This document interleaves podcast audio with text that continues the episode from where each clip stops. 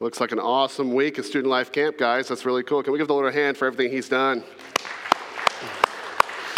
Uh, I know baptism really our next service, um, as we just love sharing in times when people have made their profession of faith, they declare their life to be the Lord's from now on, and and they get baptized to, to, show it to the world, and so we're excited to celebrate that uh, with them. Also, uh, Gwen, I don't know if you just went to camp looking to get your exercise. Every every shot there was somebody off the ground. You were holding them, and so um, yeah, no, way to take care of your body. That's good. That's good.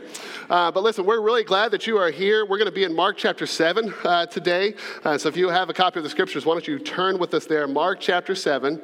Um, we're going to continue um, in a vein of thought that we started last week week. Uh, Pastor Brett led us in this time uh, last week as Jesus and the Pharisees have another exchange of words, right?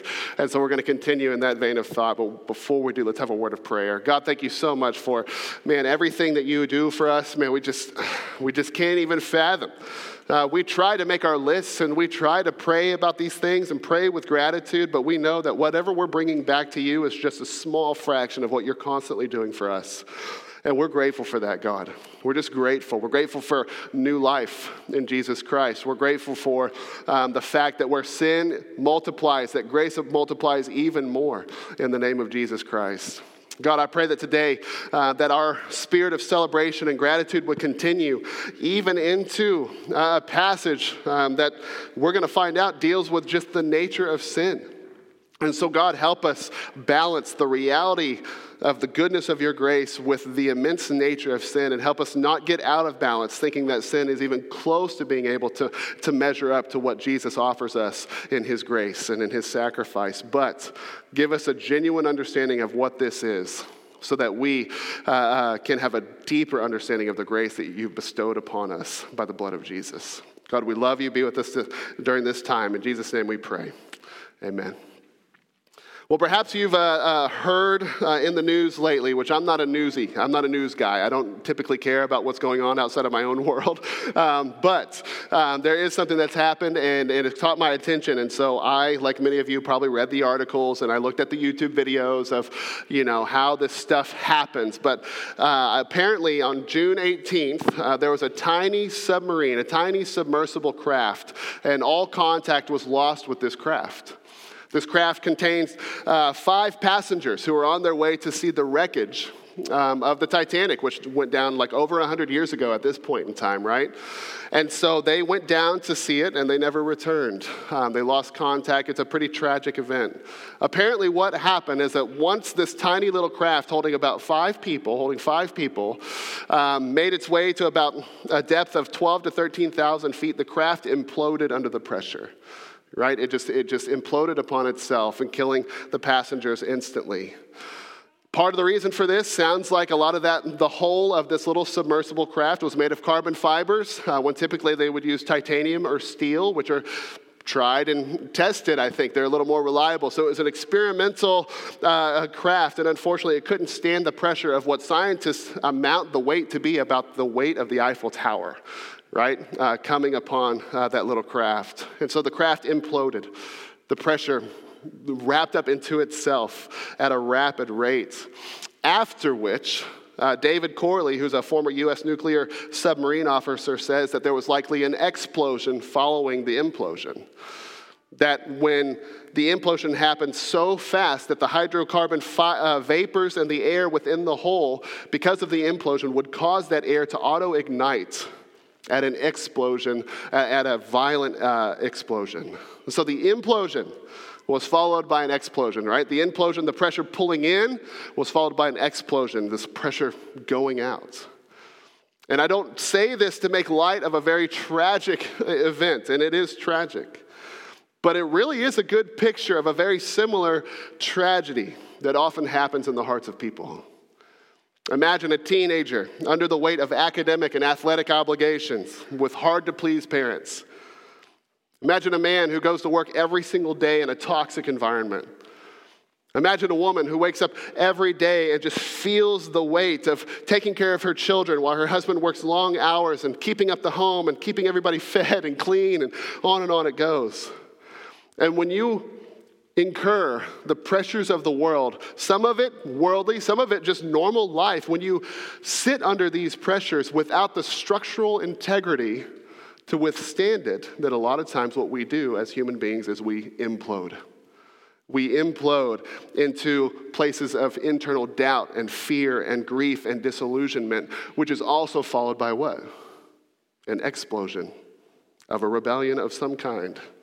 We see it a lot in the faith, don't we? An implosion followed by an explosion. And you think of all the pressures in life, and there are so many. The church is not immune. In fact, the church is notoriously on the list of things that add pressure to people. I think our entire progressive post Christian world, I think, is partly an explosion because of a lot of church caused implosional pressures. I mean, how many voices have you heard and have you known about uh, leading the progressive movement that are fueled by experiences with church hurt and with legalism and which, with uh, the church's poor mishandling of people in tender places? And we see it a lot too as children grow up in homes where they bear the unrealistic hyper pressures of behavior modification and forced spiritual activity.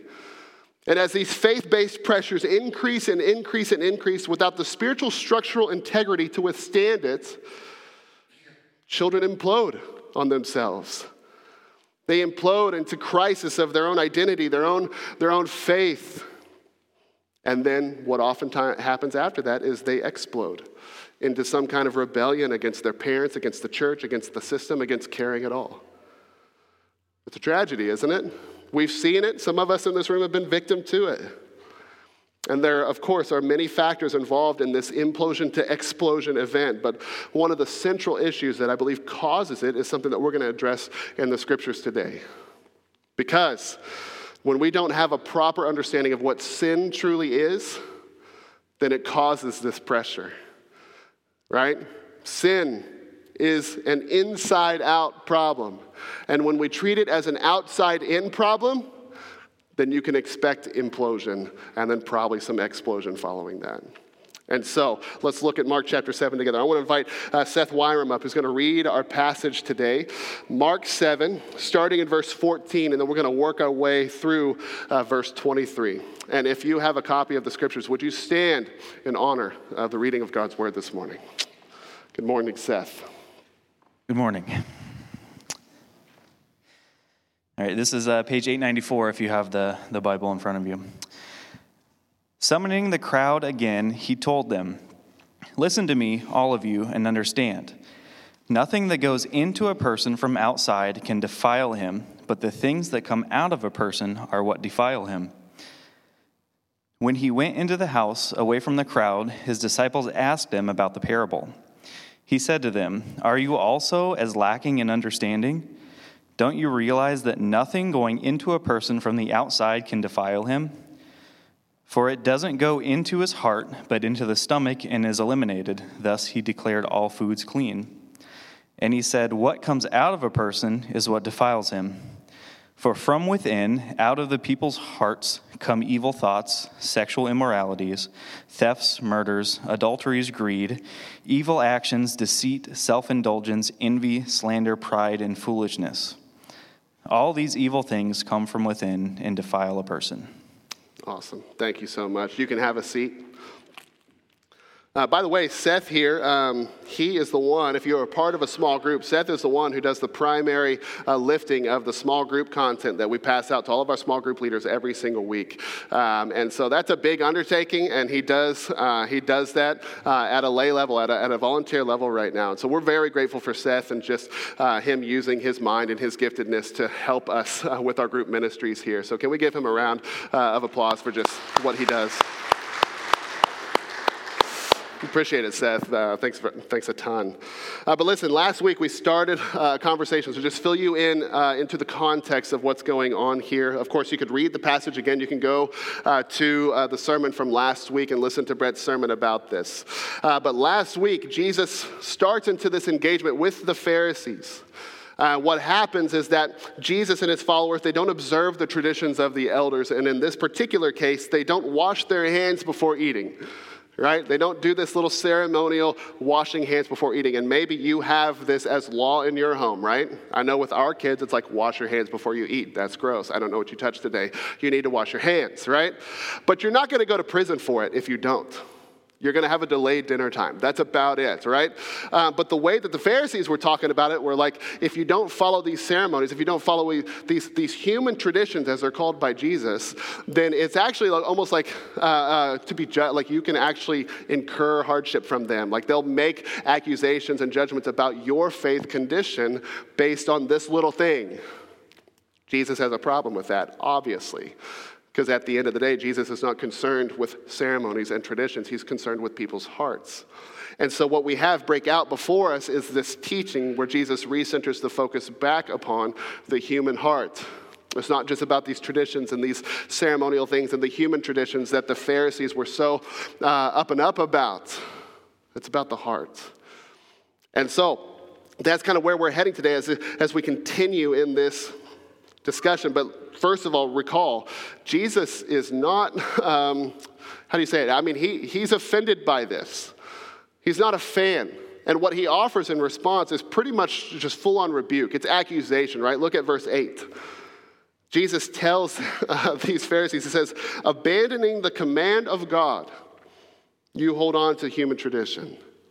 They probably thought that they were, you know, obliging the command of God. Jesus says, no, you're abandoning the commands of this God who you claim. Not only that, in verse 13, Jesus says, You nullify the word of God by your tradition that you have handed down, and you do many other similar things. You nullify the word of God. Obviously, this made them mad. Uh, they weren't a huge fan of that, but I think it's important to notice that Jesus, in his righteous indignation, does have accusation to those who deserve it. And this is a big one, right? When you, when you nullify the Word of God, you're nullifying Jesus himself, who was in John 1 what? The Word of God. Right? And so he takes this, he takes this seriously. And so last week we looked at Jesus and he corrects the teachers. This week he corrects the teaching. And that's what we're going to look at starting in Mark chapter 7, uh, looking at verse 14. And so let's look at this together. Starting in verse 14. Summoning the crowd again, he told them, Listen to me, all of you, and understand. Nothing that goes into a person from the outside can defile him, but the things that come out of a person are what defile him. Now, obviously, we'll close this passage out, but that's it right there. That's the main point. That's the entire parable. It's one, it's one sentence, it's one verse. That's the parable. Nothing from the outside can defile you. You can only be defiled from the inside out. And that points us into the nature of sin. First, let's talk about this word defilement. Now, for our purposes today, we're going to generalize this a little bit into the same meaning as sin. Those who are sinners are those who have been defiled, right? And we'll explain that as we go on. But to defile, this Greek word koinoo, it means to treat something sacred as ordinary. You take something that is sacred, something that is meant for good, something that is meant for godly purposes, and then you treat it ordinarily right? It's like starting a fire with a $100 bill. $100 bills are sacred to me, right? Because I'm not a millionaire. So I don't know what kind of life you live, but that's important, right? You go camping and everybody's like, hey, I got wood, I got a lighter, I just need something to start it up. Or here's some money. Like that doesn't make any sense. That's taking something that's important and using it for an ordinary purpose. Imagine somebody gives you a precious gift, right? Um, I like knives. Anybody else like knives?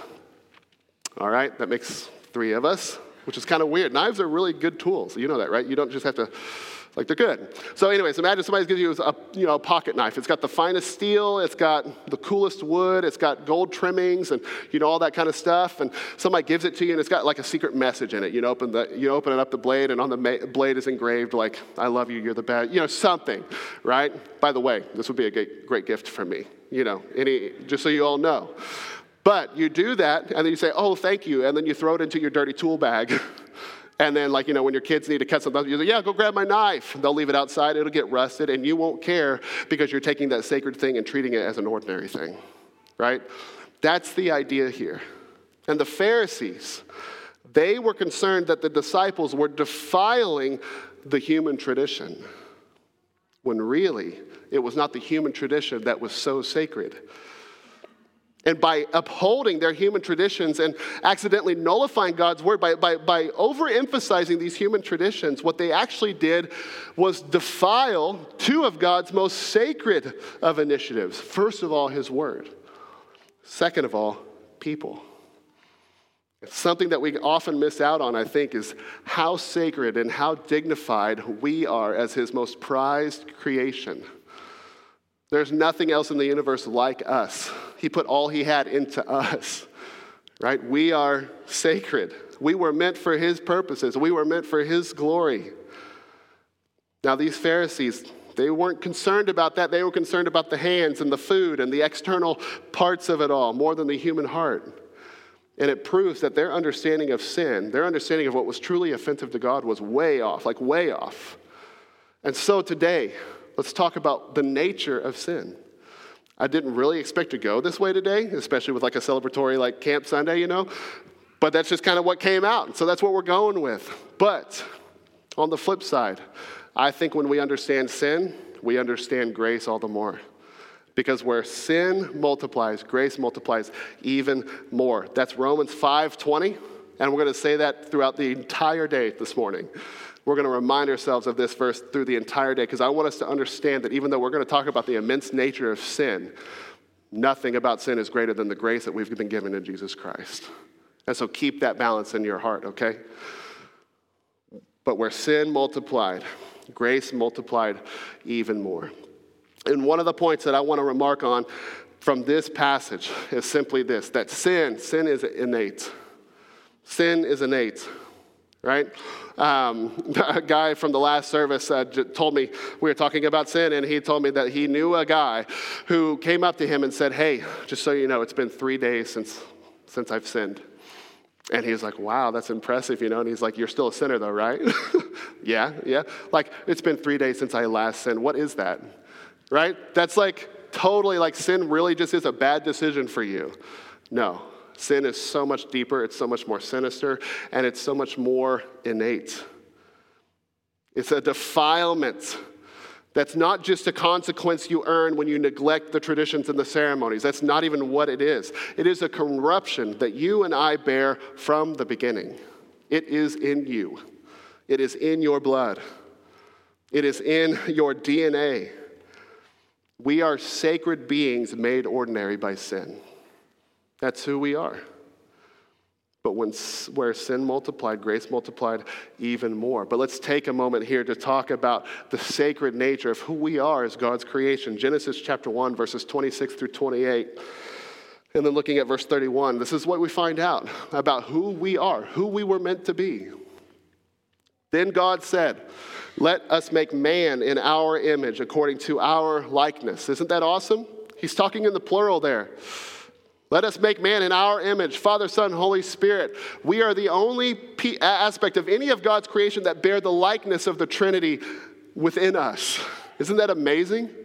That He has deposited and marked us, uh, uh, deposited into us and marked us as His own by bearing His very likeness. And as people with His likeness, He charged us with being His kind of authority on the world to rule and subdue and fulfill and multiply. It says uh, uh, later in verse 26 they will rule the fish of the sea, the birds of the sky, the livestock, the whole earth, and the creatures that crawl on the ground. That's all his territory, and he invites us into it. Verse 27 So God created man in his own image. He created him in the image of God, he created them male and female. God blessed them, and God said to them, Be fruitful and multiply, fill the earth, subdue it. Rule the fish of the sea, the birds of the sky, and every creature that crawls on the earth. Verse 31, if you fast forward just a little bit, he looks back on what he created. And if you know the creation account, he always looks back at the end of the day and says, Look at what I've created. This is good. This is good, right? But on the sixth day, there was something extra good about it. He looks back on mankind and he sees mankind's relationship with the earth and he, he sees what he created on that day and he looks back on verse 31 and he says, It was very good indeed. Dare I say this was his favorite day because it was very good. That's not a remark we get about the other days. And so you can see the dignity and the sacredness of humanity made in his image, called to rule and subdue We're not merely good, we are very, very good. So we got to understand that our defilement is not one of ordinary beings made evil. It is one of sacred and dignified beings made ordinary. And there is not much difference between us and the animals now, right? The more humanity has progressed, the more that gap is not becoming so, so far apart. And if you think about it, you know, a lot of humanity and a lot of what we're about is just about chasing the appetites of our, of our bellies.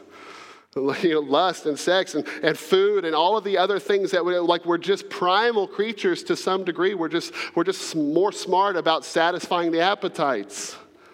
But it's still all a chase for power. It's still all a chase for just, you know, itching whatever that is in there. It's not optimistic except for Jesus Christ. Because where sin, where sin multiplied, grace multiplied even more. If it weren't for Jesus, then this world would already be completely gone. If it weren't Jesus holding, holding it together, then we would already be done. Sin is innate, and we all got it. Sin is also in, uh, internal. Sin is also internal. Yes, there are outward markers of sin. Look with me at verses uh, towards the end of our passage, verses 21 through 23. For from within, he says, out of people's hearts come evil thoughts, sexual immoralities, thefts, murders, adulteries, greed, evil actions, deceit, self indulgence, envy, slander, pride, and foolishness. All of these evil things come from within, from people's hearts, and defile a person. Right? That's the nature of sin. It's internal. Yes, it has physical markers on the outside that play out in a litany of ways, but it all comes from the inside, it all comes from the heart.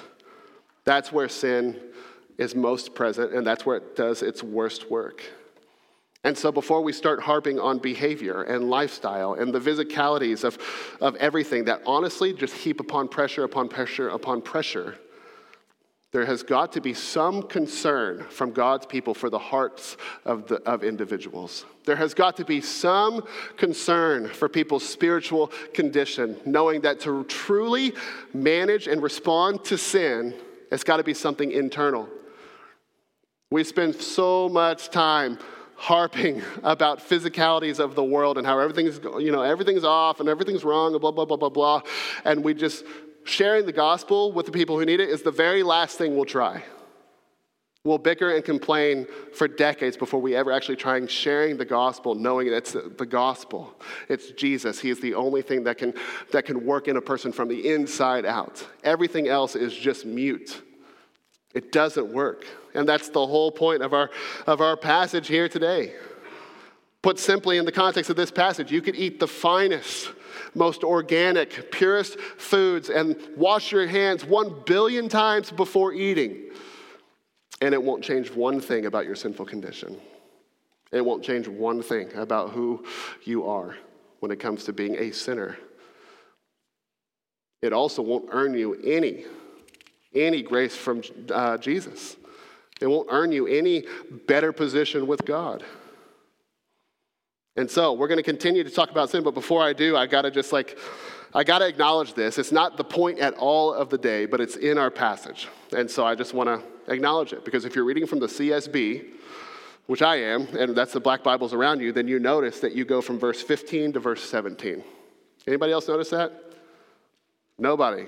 Okay, so a few, a few of you did, right? It's just a weird thing, so I got to call it out. My Bible, at the very bottom, there's a note a reference, and it says that some manuscripts, MSS, some manuscripts include verse 16, which says, If anyone has ears to hear, let him listen. Jesus often ended his parables that way, and some of you might actually have verse 16 in your body. Some of you probably have it noted somewhere else, and then some of you, if you have it in the body of your text, it's probably noted in the text. The reason for this is if you go back to the earliest manuscripts, some of them included verse 16, some of them didn't. And so our new translations will just make note of it somewhere, either in the body or beneath it. Either way, it's probably a note in your scriptures somewhere. Does that make sense? There's a few verses where that's the case, there's a few sections of verses where that's the case. Overall, it's still pretty remarkable how God has provided for his word and sustained his word over the millennia, right? And so, there you go. Totally beside the point, not really the main thing of what we're talking about today, but it's there. And I didn't want you to be confused, being like, he never talked about 16, because it's not there. So let's continue, right? Verse 17. When he went into the house away from the crowd, his disciples asked him about the parable. And he said to them, Are you also lacking in understanding? Don't you realize that nothing going into a person from the outside can defile him? For it doesn't go into his heart, but into the stomach and is eliminated. That's gross. Thus he declared all foods clean. And he said, What comes out of a person is what defiles him. At that point in time, he's talking about the heart, not what has been eliminated out of your body. Okay? And so this brings us to another note that I want to make about sin, and it's simply this that sin is equalizing. Now, there is nothing good about sin. But if there were, it would be its ability to force a level playing field. Right? And I think this is a huge deal, especially to the audience that Mark was intended for. The Gospel of Mark, intended for the Gentiles. This is a really, really big deal because when Jesus takes this teaching, and by adding that parenthetical statement, thus he declares all foods clean, what we see here is a giant barrier crumbling. between Jesus and Gentiles.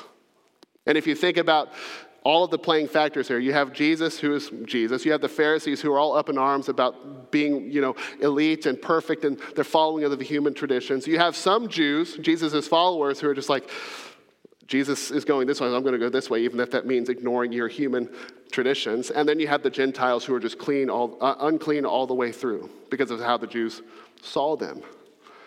And so, for this passage to read as it does, and then all of the food to be declared clean, a giant cultural barrier is falling between Jesus and his audience, which I think is remarkable, right? It's pretty, pretty awesome. But we've got to understand that Jesus, in his gracious and most masterful way, takes this awesome teaching, and what he does is he takes the Pharisee, the Jew, and the Gentile, and he puts them all on the same footing. Because that's what sin does. Because it doesn't matter your traditions or what you do or what you prefer, you are no better than anyone else in this room when it comes to sin. And you are also not any less loved because of sin. You are all in the same position. We are all in the same position. No one here is better than anyone else. I don't know what your view of yourself is. Maybe you see yourself as a Gentile, unclean and unworthy. It's probably a better place to begin, to be honest. Maybe you see yourself as a Pharisee, I'm killing it. I haven't sinned for three days, right? Maybe that's how you see yourself. I don't know. The point is, don't. You are level. We are level. We are on the same playing field. And Jesus, in His grace, has inserted this passage into this place in His scriptures. For it doesn't go into the heart. Verse 19, it says it, it goes into the stomach and it's eliminated. For us, literally, it goes into the toilet. For them, I don't know. It goes into a hole in the ground and then you quickly cover it up and you have some fig leaves on the ready. I don't know what their way was at that time. But the point is, the point is, what you bring from the outside, that's not what defiles you. The reality is that we are all defiled. We are all defiled and we need the same cure, and it's Jesus Christ. And He is available to everyone. Regardless of what you think, He is available to everyone because where sin multiplied, what? Grace multiplied even more.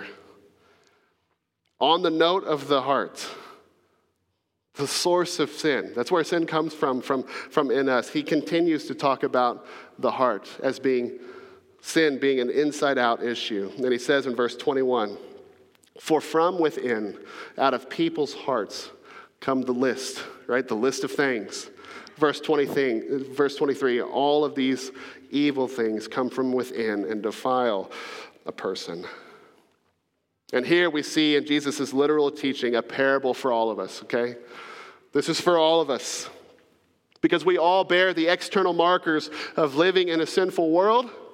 We all wear it on our bodies, right? Our backs and our spines are compressed under all of the pressure that we carry every single day. It's there. But what this passage also helps us understand is that we're not just victims in this world, we are the perpetrators as well. That because of your sin, you're not just a victim, you are a perpetrator. Because of your sin, you don't just bear the grief, you cause the grief. You don't just suffer, you cause the suffering. And I do as well. We feel pain and we cause pain. I would say even the most well intended uh, person is going to leave some kind of hurt on another person a father to his child, a mother to, uh, his, uh, to her child, a friend, like whatever your most well intended relationship is, you're still liable to hurt that person because not only do you bear sin, you inflict sin on other people. It's who we are, it's what we do, even if our intentions are perfect. Which is why we have got to handle this in our lives as a internal, innate spiritual issue and quit trying to manage our sinfulness by just exterior things. We have got to do that. If you struggle with what you're looking at on a computer or on your phone, throwing the phone away is a good step. It doesn't cure anything. You've got to handle it from the inside out because that's what sin is it's an inside out problem. And one of the ways that we can do this, just to give you three little pieces of just practicality as we end our time together, the first thing that I want to just encourage us all to do is to live in constant heart examination. We have got to examine our hearts, and we've got to make it a regular practice, as is seen in the entire library of the scriptures. It's all throughout. You can't find a book or an author who doesn't mention in some way examining the heart. It is part of how we are to operate as believers. For example, just a few Job chapter 13, verse 23 How many are my iniquities and sins? Make known to me my rebellion and my sin. Lamentations 3:40 Jeremiah says, "Let us examine and probe our ways and let us return to the Lord." Psalm 139, one of the more famous passages about this. Verse 23 and 24 Search me, God, and know my heart. Test me and know my concern. See if there is any offensive way in me. Lead me in the everlasting way. It is an invitation from us to God to say, Hey, I'm cutting my heart open and I want you to fix it. Like I'm doing, I, I, am bringing myself to you. I am, I am submitting myself to you, and I want to practice this self examination and give you full voice and full uh, speaking power into my heart because I understand that all of these exterior things that I'm doing that I'm not proud of are coming from here. And so, will you fix me here? And then, yes, there are markers of spiritual maturity as well. I'm not focused on that right now, I'm focused on this. We've got to bring our hearts for full examination before the Lord. And for those of us who don't, I promise, I promise, there is a layer of self awareness that you don't have. I, I haven't sinned for three days. That is a guy who is completely unaware We had another lady from church a long, long time ago. Doesn't go here anymore, so don't try to figure out who it is. It doesn't matter. Uh, but she, you know, we were talking. Uh, there was a sermon a long time ago on, I think Peter four. You know, just being done with sin, and and she actually said, "I haven't, I haven't dealt with sin in a long time, years." That's a total lack of self-awareness. That is a life and a lifestyle without true examination of the heart without any humility, without any brokenness, without any understanding of the true gravity of what sin actually is. Because if we understood what sin is, then we would be examining this stuff a lot, a lot, a lot. Bring this stuff before the Lord.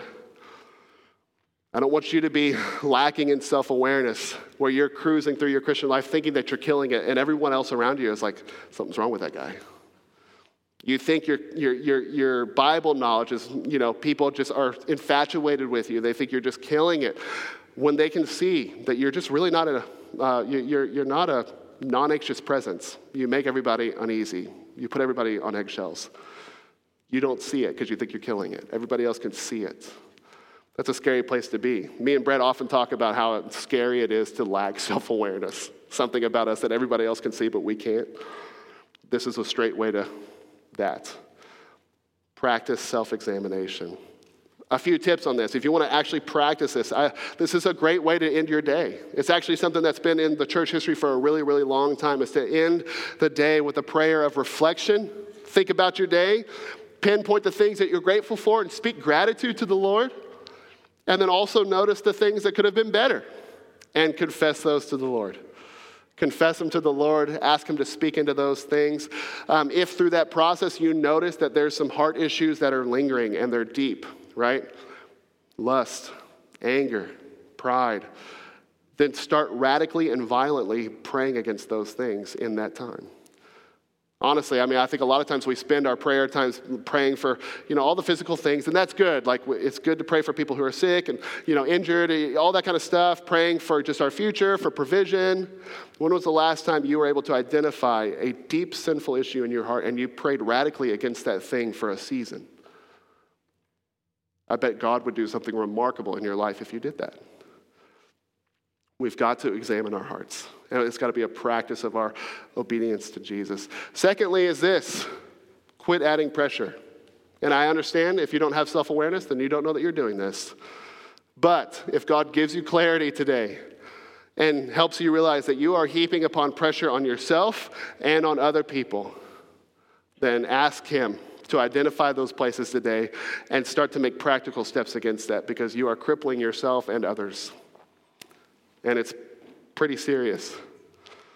Right? In one way, I, and I'm, I'm victim of this, I do this a lot. As I delay, and like if I sin or if I fall short, if there's something that happens and I'm just ashamed of myself, then you know what I'll do? I'll sit in that shame for quite a while, even though the gospel's already freed me from it. And in that, I'm saying, you know, I understand, Jesus, like what you did for me is good and all, but I need to do this. If you're not going to punish me for this, then I'm going to do it. And that's not a good place to be. That's a disbelief in the gospel. If you've done something and in your process of examining your heart, you, you, you identify it, confess it, remember his forgiveness, and move on. Keep going. Do what he's called you to do because if you sit in that shame, you're not going to do what he really wants for you. And in regards to us heaping pressure on other people, my practical advice for you is this just like don't share every opinion. And I know that seems so simple, but it is so hard for all of you keyboard warriors out there and everybody who's just so passionate that you have to share your opinion about every single thing. I'm just telling you, when you do, at best, no one cares. At worst, your discontentment is contagious and it's hurting the perception of whatever you're talking about to other people, and that's not good either. Don't share every opinion. Keep so much of that between you and the Lord you will, you will be so free in your own spirit, but you will also be a kind presence for other people. You might be surprised at how many people want to actually get to know you now that you've learned how to not say everything. It's a spiritual gift, I promise. 2 Corinthians 5:16 says from now on then we do not know anyone from a worldly perspective. Even if we have known Christ from a worldly perspective, yet now we no longer know him in this way. And I share that verse just to say, this is how I want to see people, and this is how we should see people, not from a worldly perspective. This is how we should see church. Look at the spiritual potential, the spiritual vitality. Quit getting lost in the exteriors of things and focus on what really matters. And if 15 years of ministry has taught me anything, it's taught me how to not care about superficial, less things and to really care about the two or three things that are absolutely essential. Third is this, and this is the most important, obviously. We have got to walk with Jesus. To walk with Jesus. Because as we've said, sin is sinister and it's from the inside out, it's part of you, and He's the only one who could rid you from it. None of your other methods, uh, none of your other tactics, none of your 12 step, you know, self help material that's just not going to help you. They can be useful if they point you to Jesus and if they work Jesus into the process, but Jesus is who you need. And if you have Jesus, then you have His Holy Spirit, you have His Word, you have His people, you have so many more resources than you know to help you in this, in this way. Sin is an internal issue with physical markers. Don't get lost in the physical markers, get lost in the love of Jesus Christ. Follow Jesus. Give him a chance to transform you from the inside out so that you are more like him in attitude and in character and in worldview. And then, yeah, your lifestyle will probably get better as a result. Focus on the internal walk with the Lord. We have such a hard time with this, don't we? We want to see immediate impact. We want to see immediate physical results. It's so hard Parents who spend way more, like so much more time controlling behavior than they ever do teaching prayer or teaching their kids how to have a relationship with Jesus through his word. Churches who spend more time preaching against bad behavior, preaching against culture than they do preaching against, for the spiritual disciplines in people. Husbands and wives spending too much time criticizing one another than they do praying together. Young people giving themselves into relationships with people who look good, but their spiritual trajectory is downward. Take seriously the spiritual and internal matter of things. Quit looking so heavily at the things on the outside, they just don't matter. It doesn't matter how you look on social media. Stuff doesn't matter. It doesn't matter how nice your family photo looks. It doesn't matter how many things you have. It doesn't matter how busy you are. All that matters is Jesus. Let Him drive everything else. He wants something so much deeper and richer for you and for me. And I don't want to spend my time getting bent out of shape about who's washing their hands or not. What a pointless, stupid thing. That is so pointless. It does not do anything for the person who's in need because they're wrapped up in their sin. All it does is add pressure, and people implode and explode as a result of that. Without Jesus, all there is is defilement. In Jesus, grace multiplies even more. Let's pray. Our God, we, we humbly submit ourselves to you and ask you to do some surgery here in this moment as we take just a few minutes to examine our hearts and to submit ourselves to you.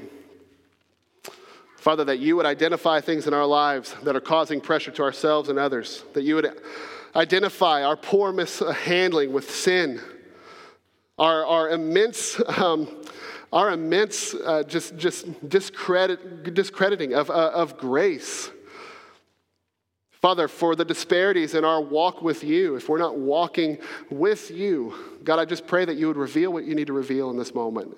And that whatever the result is, that it would be that we would know you more and that we would follow you more. Because you're the only answer. Father, we love you. Be with this time in response. In Jesus' name we pray. Amen. We're going to leave just that last slide up on the screen for you to just kind of prod your thinking as you spend a few moments praying with the Lord. But listen, if you're here, and you've never given your life to Jesus and you realize, like, I am just, I'm pressurized, I'm about to explode. Like, that's your existence, and you've been that way for the last couple of years. I don't know. You need to know Jesus is your answer, and in a moment, like, no kidding, in a moment, He can forgive you, He can re- relieve you. The world's still going to be the world, and it sucks sometimes, but He's going to give you everything you need so that you have the steel and the titanium in your craft to bear the pressure because you have the Holy Spirit and you have His grace and love in your life. And if you need that and if you want that today, today is your day of salvation.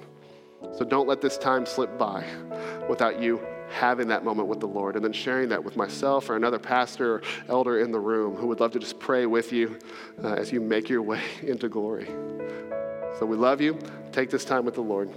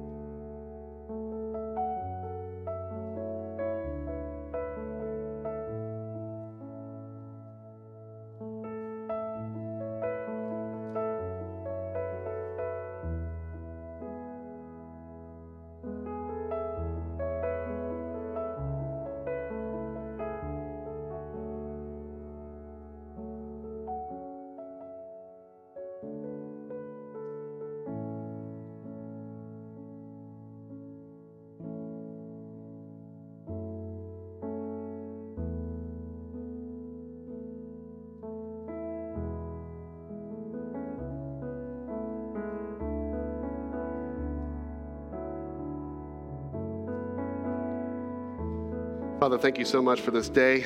We're grateful for your love, and for your provision. Father, we ask that this moment would continue through the week and on. Um, God, that you would use uh, everything that's occurred today through your word, through the fellowship with believers, through uh, community, and through worship, God, that you would just continue what you've done here. God, that you would help us be pressure relievers, not pressure adders, that you would help us uh, to walk with you and to not be bound up by our own shame, to trust the gospel. Father, help us in whatever the that next step is. And for those in this room who might have placed their hope and trust in Jesus uh, this morning for the first time, I pray that you would give them all they need to start this journey well. God, we love you and we're grateful for who you are. In Jesus' name we pray. Amen. With that, you guys are dismissed. Take note of the announcements floating around in the bulletin, and we're right up to passing period. So say hey to somebody at the next service. We love you guys.